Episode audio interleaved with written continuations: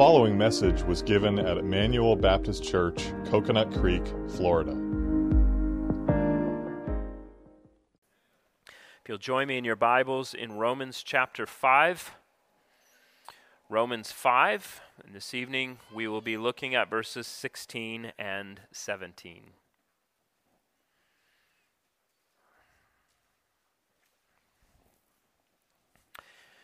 A recent Gallup poll found that 82% of non Christian Americans believe that the statement, God helps those who help themselves, is found in the Bible.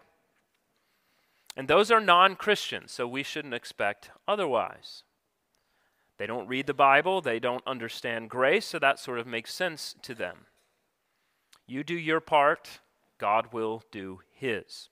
So that's not very shocking, but when Christians, self professing Christians, were asked the same question, 81% of them also believe the quote that God helps those who help themselves is in the Bible. That's 1% less than non Christians professors of Christ that think God helps those who help themselves. Another way I have heard people say it is, I need to do my part and God will help me. Now, maybe you're thinking, well, that might not be in the Bible, but really, what's wrong with the statement? Isn't it true?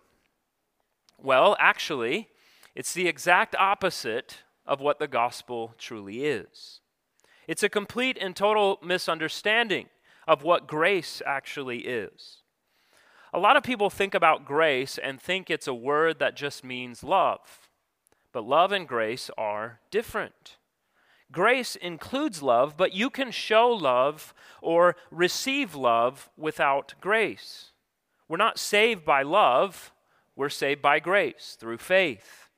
There's a big difference. Love as an action is someone doing something good to us or for us. If you love me, you're going to show me that you love me in the way that you treat me, in the way that you serve for my benefit, in the way that you talk about me, and vice versa. But you see, grace goes well beyond that. Grace says there's nothing about you that deserves this good, but I'm going to do it anyway. Grace is love shown to someone who deserves the opposite. It's not an experience of love that transforms you, it's the experience of sovereign grace. In fact, to really understand grace is to understand that it's not just that you are shown love that you don't deserve. It's, it's when you are shown love that you don't deserve, even though you actually deserve the opposite. I may have told the story before from Les Miserables by Victor Hugo about the main character, a man by the name of Jean Valjean.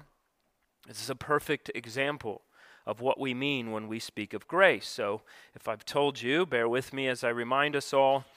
Jean Valjean was a man who was originally put in prison over an injustice. And so he was wrongly imprisoned, but eventually he becomes an actual criminal because he's so embittered in his heart by the abuses that he received and by the biases and the opposition and the bigotry and the injustice of life. And so he develops into a criminal. And his attitude becomes everybody else has hurt me, everybody has misused me, so I will hurt them and misuse them.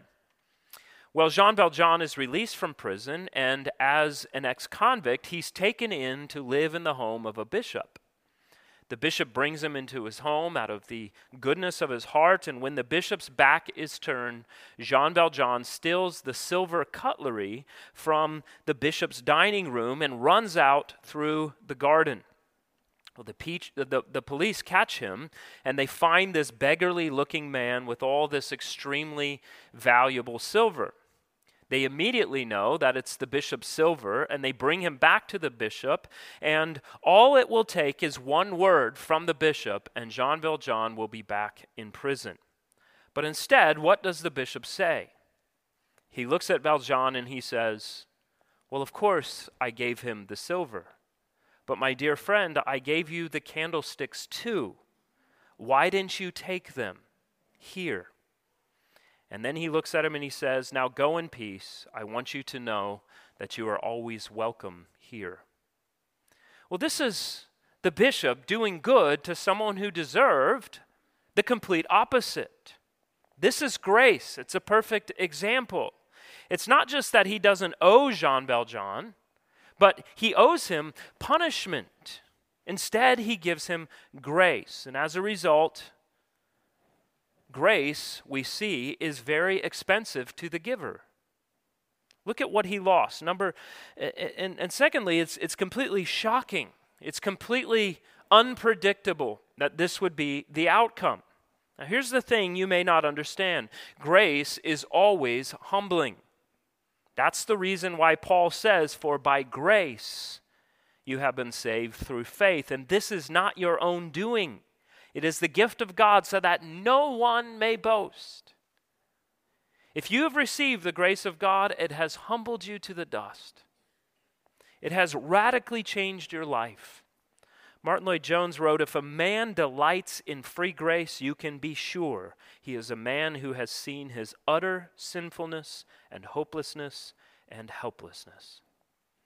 So you see, a person who has really understood that, that God has not just given you love, but completely undeserved love at an incredible cost to himself. For you to receive grace means you will have a completely different life. Not just a cleaned up, better version of who you were, but a completely new life as a completely new creation. And so, as we continue in our Lord's Supper series on Christian assurance, I really want us to fo- focus on what God has really actually done in the gospel because we just have a difficult time grasping the reality of it. As simple as it may sound, in theory, we might get it. In conversation, we might be able to talk about it. In concept, we might be able to theolo- uh, theologize about it, but when it actually comes to believing the gospel and applying the gospel to our lives, we really struggle to see it play out because it really is so unbelievable. And as I've thought more and more about what keeps us from having real, lasting, deep assurance in our standing with Christ, as I've talked to many, many Christians who have struggled with assurance, this is at the heart of what is going on. We really struggle to believe the gospel. And I understand why, because grace is shocking to us because we just have this really hard time accepting the fact that we're receiving something we didn't earn, we're receiving something we don't deserve, we're receiving something that is exactly the opposite of what we should receive. And this is why it's so tempting to think, well, I must have to sleep on a bed of nails, or walk on hot coals, or whip myself, or take a vow of poverty or live in silence. I have to be able to prove that I actually deserve this. I have to show that I'm actually worth this. And so, if I can do that, then maybe I can finally be sure that I'm saved. And yet the Bible is constantly saying, no, that's not how it works. If you're a Christian, it's not because of you. If it was because of you, you'd have something to boast about, but it's not because of you. So the only thing that it can do is stop your mouth. You have nothing to say about yourself. And this is something that is so offensive to so many people about the gospel to come to a place where we are receiving God's gift of grace. We have to be able to say, Yes, I need this. I need something I don't deserve, which is the exact opposite of what I deserve. And so people run from that because in our sinful nature, we are so filled with pride and self assurance and self righteousness and think that we should be thought of a little bit more highly than grace allows. If you think it's beneath you to admit you're so sinful that only the death of the Son of God could save you, if you think that's demeaning or you think that's primitive, if you think that's, that's so underneath all of your intellectual objections, that's a heart that's saying, I can pay my own way. Who are you to say that this is true for me? And the Bible says, sorry, salvation is all of grace. It is not from you or by you. It is a gift from God, not because of anything you've done, but solely and completely by grace alone. So you have nothing to say. You've contributed nothing. And by the way, it cost God the Father his Son that he might give it to you. So, I've said a lot, but let's look at the text and get this because I'm convinced that if Christians really understand, believe, and articulate the gospel to themselves every single day, we will not have nearly the struggle we do with sin in our lives and as a result with our assurance. And I really hope today that you will think about this question. If you don't have a 30 second elevator pitch for the question, What is the gospel? you need one because you need it more than anything, not just to tell other people, but to tell yourself, to remind yourself this is the gospel. This is what I believe. This is who I am and who God is and what Christ has done that I might have salvation. You need to preach it to yourself when you're struggling so that you can hang on, or when you're tempted to fight for God's approval, when your life is turned upside down, when you think God is against you. What are you going to preach to yourself? You need need to be able to say the gospel is, and then fill in the blank. It sounds easy, but what would you say? Hopefully, you will consider that. So, what is the gospel? Let's read Romans 5, beginning verse 16. And the free gift is not like the result of that one man's sin. For the judgment following one trespass brought condemnation, but the free gift following many trespasses brought justification. For if, because of one man's trespass, death reigned through that one man, much more will those who receive the abundance of grace and the free gift of righteousness reign in life through the one man, Jesus Christ. Well, in our text, we're obviously entering into the middle of the Apostle Paul's uh, here, his comparison between the sin of Adam and what that sin did to all of mankind, and the righteousness of Christ, and what that has secured for all mankind. And, and so we have the overall premise that Adam was the first man, and he failed at fulfilling what God gave him to do. And as a result, all of creation fell. And then we see the second Adam, Jesus Christ, who fulfilled what the first Adam did not and what, and what he could not, and what we could not. And so, as the argument progresses, Paul is showing how Adam and Christ are not alike.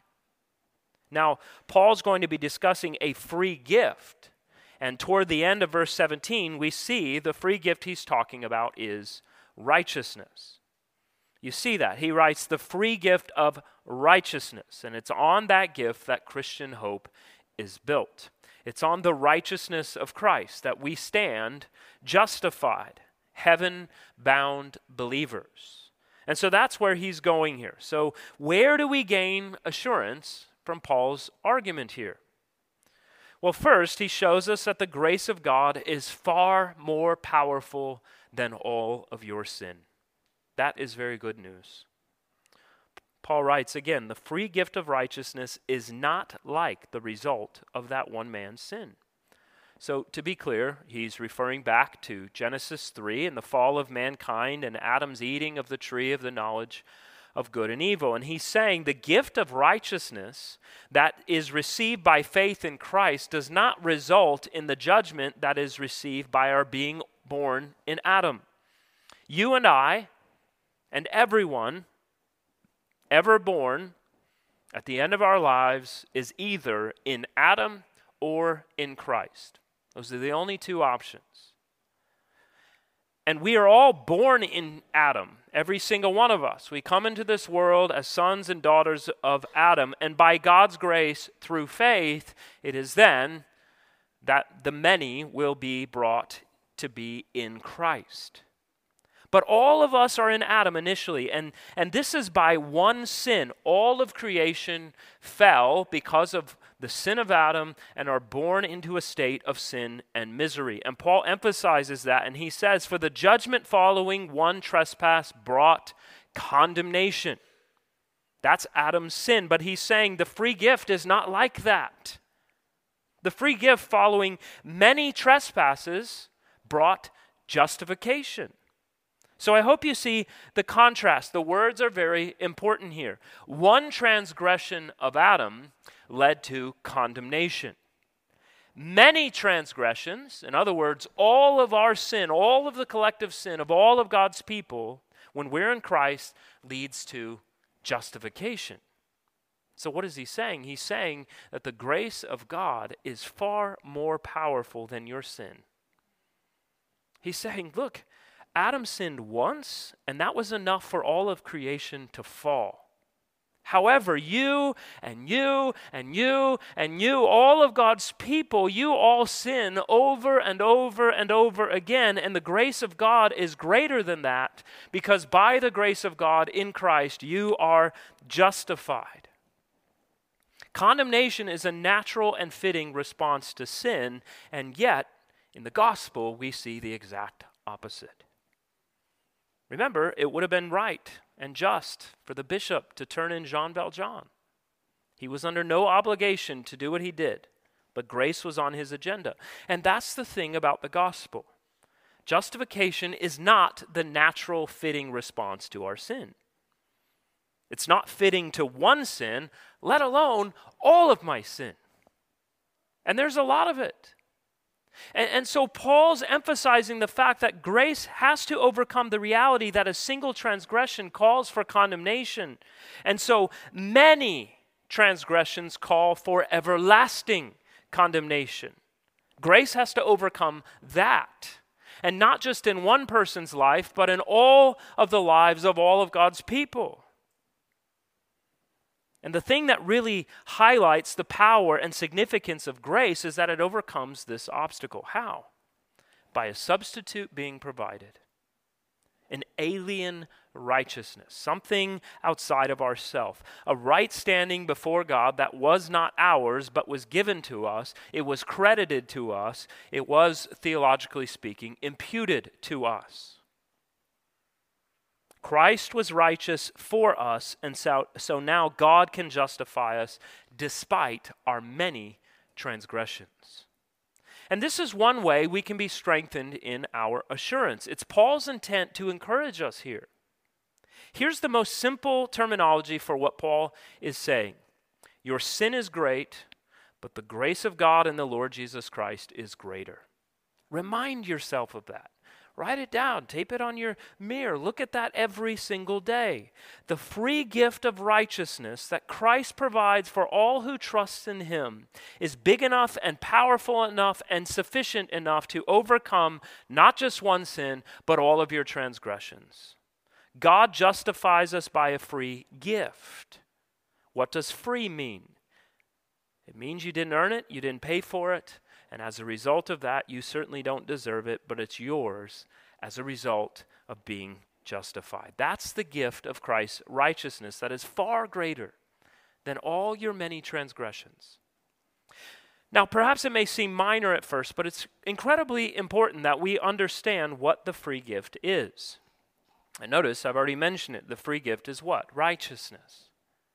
And the free gift of righteousness results in justification. So let me try to put the pieces together here. The free gift came because there were many trespasses. And the free gift, which is the righteousness of Christ, is credited to you so that you can be justified. It's not just a new relationship with God. It's a completely new legal standing on the basis of what Christ did for you in obedience to the law and his death on the cross and his resurrection from the dead. And here is why that is so important.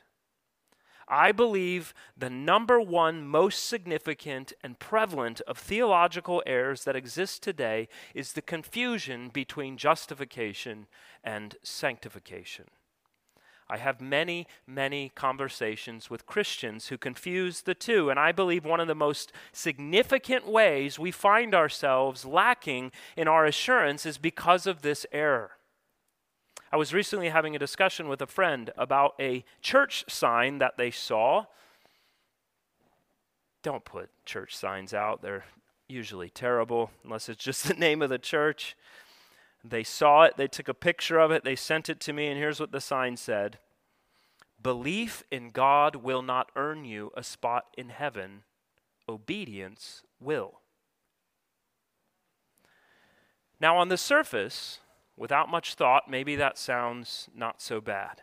Maybe it sounds they're, they're simply emphasizing the fact that, they're, that y- y- your belief isn't enough. You actually have to show that you believe with your life in Christ. And let's give them the benefit of the doubt and say maybe that's what they meant.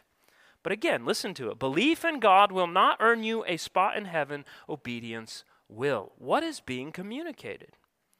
It's saying that your obedience will earn you a spot in heaven your obedience. That is not the gospel. That's a denial of the gospel. The gospel says Christ's obedience will earn you a spot in heaven. It's not anything you've done. It's not any way that you've done it. You're not good enough or smart enough or good looking enough or rich enough or poor enough or faithful enough or sick or healthy enough. You're not enough to earn a spot in heaven. You are dead in trespasses and sins, and you have many transgressions, and if not for the overwhelmingly powerful sovereign grace of God, you will not be justified. But the free gift of the righteousness of Christ that is credited to us makes us justifiable. Brothers and sisters, if you are in Christ, you are not called to earn anything. And so when you fall again, when you sin again, when you lash out in anger towards your children or your spouse again, when you do something that brings guilt or shame because you know it's a sin and it doesn't glorify God, your first thought doesn't have to be, I wonder if I'm a Christian. Am I really a Christian? I can't be a Christian. I wouldn't do this if I were a Christian.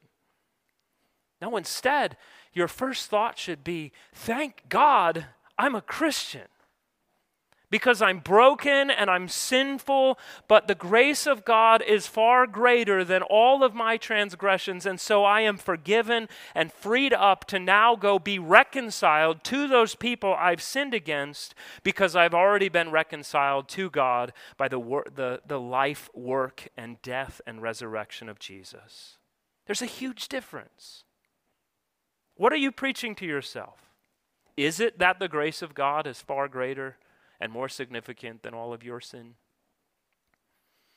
Listen, when you read the Gospels and you see the life of the Lord Jesus being lived out in perfect righteousness, don't just settle in looking at him and saying, well, he's showing us an example of how to live. Now, of course, that's not entirely inaccurate, but it's very incomplete. Jesus isn't just giving you an example to look to. No, he's laying the very foundation for your acceptance. He's securing the free gift that he can credit to you that by the grace of God, through faith alone, you can be justified. So, in that regard, if you're lacking in assurance, you're really asking, was Jesus really enough? Was all that he did and the way that he did it, was that really enough? You know, sometimes we think a lack of assurance is, is sort of this kind of humility.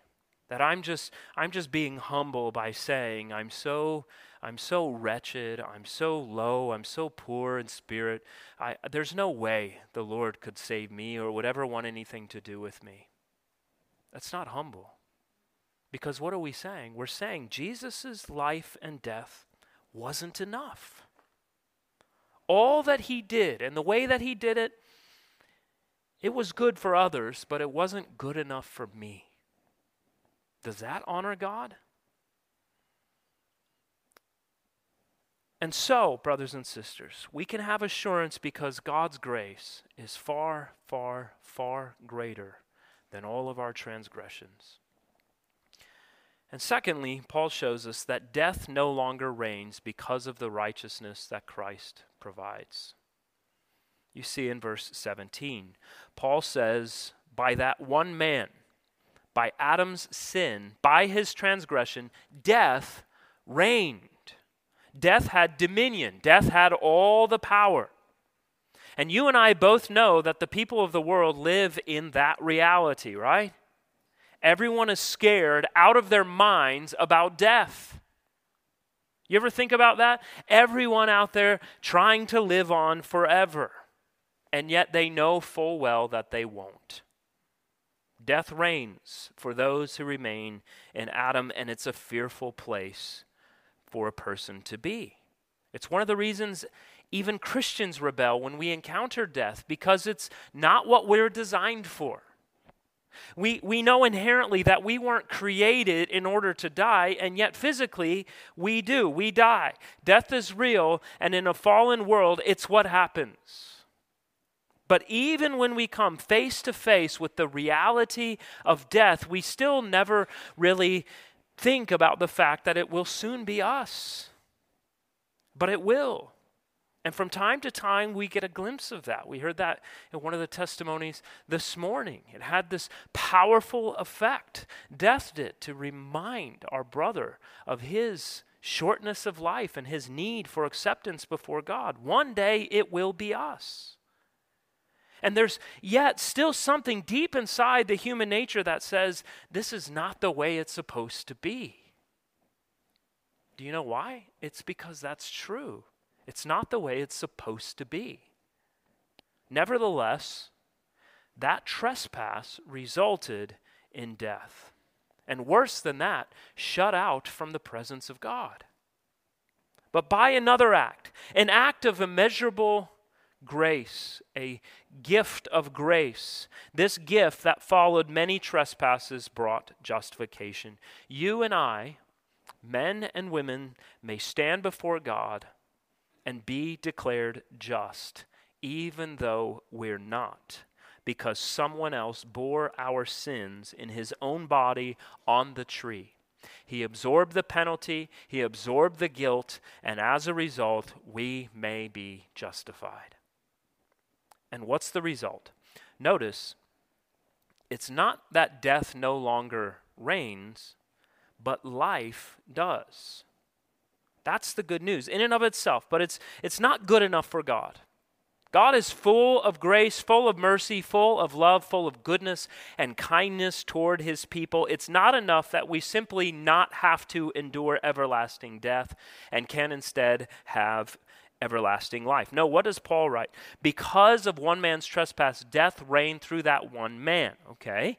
But for those who receive the abundance of grace and the free gift of righteousness, reign in life through the one man, Jesus Christ. So it's not that death no longer rules, but life does. Not he, he says that, that someday through Jesus Christ we will move from being ruled by death to becoming rulers ourselves in life. And so you see, we have an inheritance that we're looking forward to, and that inheritance is not just life, it's the whole world. You and I, who are in Christ, we will be made monarchs in the age to come. It's all ours. It's all ours. And that frees us from a mindset of thinking we have to earn and gain and take and hoard and have all that we can, all that we can gain and have and take this in this life. It should give us hope and we can have assurance in all of this because we're reminded once again that it all comes from the hand of God. And if God is so willing to give such amazing gifts to his, his children that we would inherit the world, surely he's not going to let you go. Surely you are his now and forevermore if you are in Christ. It's a reminder of the fact that we don't need to, to try to have it all in this life. We need to give ourselves over to simply trusting that Christ's righteousness has been credited to our accounts. And so I don't need to, to try and turn it into something that I'm going to do. I need to rest and have assurance, knowing that it is enough. We can build all of our hope and trust and assurance on the solid rock of Jesus Christ and his righteousness. You see, so often we try to motivate ourselves to obedience And we do it negatively by saying, maybe you look in the mirror and you think, you're a terrible sinner. You need to try harder. You need to do better, or else you're always going to be a terrible, awful person. But what does God say in His Word?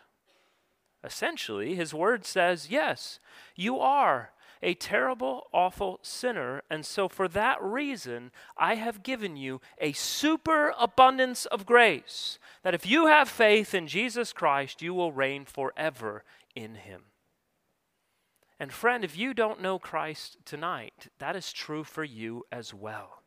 Yes, you are a terrible, awful sinner.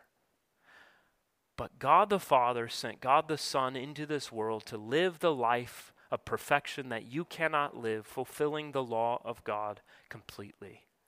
He died on a cross, taking upon himself the full weight of the wrath of God for all who will trust in him. And by faith, trusting in him, that he was slain for our transgressions and that he was raised from the dead to new life to conquer sin and death forever. By faith alone, you can have everlasting life with him, and you, with all of God's people, can inherit the earth. And so, will you trust in the Lord Jesus? Will you put your faith in him? Will you find all of your hope in him? You see, there's nothing about the gospel that's about us doing and earning and gaining. It's all about Christ working and dying and raising and living and reigning and ruling and us getting to join him in all of that. And so you see, if you're struggling with assurance because you're just a vile person,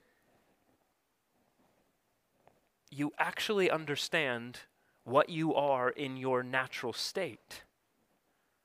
And at the heart of it all, if I'm honest with myself and, and really evaluate the things I think about and the way that I think about them and the way that I deceive and respond in pride and, and impatience and use harsh words that cut or, or get involved in gossip and lie and whatever it is that I do, yes, yes, you're right. I'm, a, I'm far worse than anyone thinks I am. But you know what? Jesus said he didn't come for the righteous.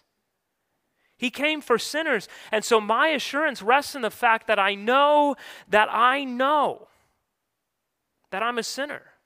And so I can know that Jesus came for people like me. And I know that His grace is so powerful that it covers all of my transgressions. And because of that, I need not fear death because Christ has provided a righteousness that I am given as a gift to stand in. Are you preaching that to yourself every day? That was a little longer than the 30 second elevator pitch, but ask yourself that. Ask one another that question What is the gospel? And I want you to help one another answer that. If we're going to have assurance, we need to know the answer. And part of the answer is to that, to that question is that you receive a free gift to cover all of your many transgressions in Jesus Christ. That's where your assurance lies, brothers and sisters, on the solid rock of Jesus Christ and his righteousness alone. Amen. Let's pray together. Father, we truly do rejoice in the gospel of your dear Son, Jesus Christ, who lived the life we could not live, who died the death that we deserve, who was buried and raised again, and for your super abundance of grace that has come into our lives that by faith alone, as we trust in Him and all that He's accomplished, that we might stand upon His righteousness and not our own, that we not have to seek to earn or to work, but that we can simply rest in Christ. And in so doing, we not only inherit everlasting life, but we inherit the world. We thank you, dear God, for your blessing upon us as your children, undeserving as we are as vile and wretched as our sin may be, we acknowledge, O God, that your grace is far, far greater. Thanks be to God. And we pray this all in Jesus' name. Amen. We hope you were edified by this message. For additional sermons, as well as information on giving to the ministry of Emmanuel Baptist Church and on our current building project, you can visit us online at ebcfl.org. That's ebcfl.org.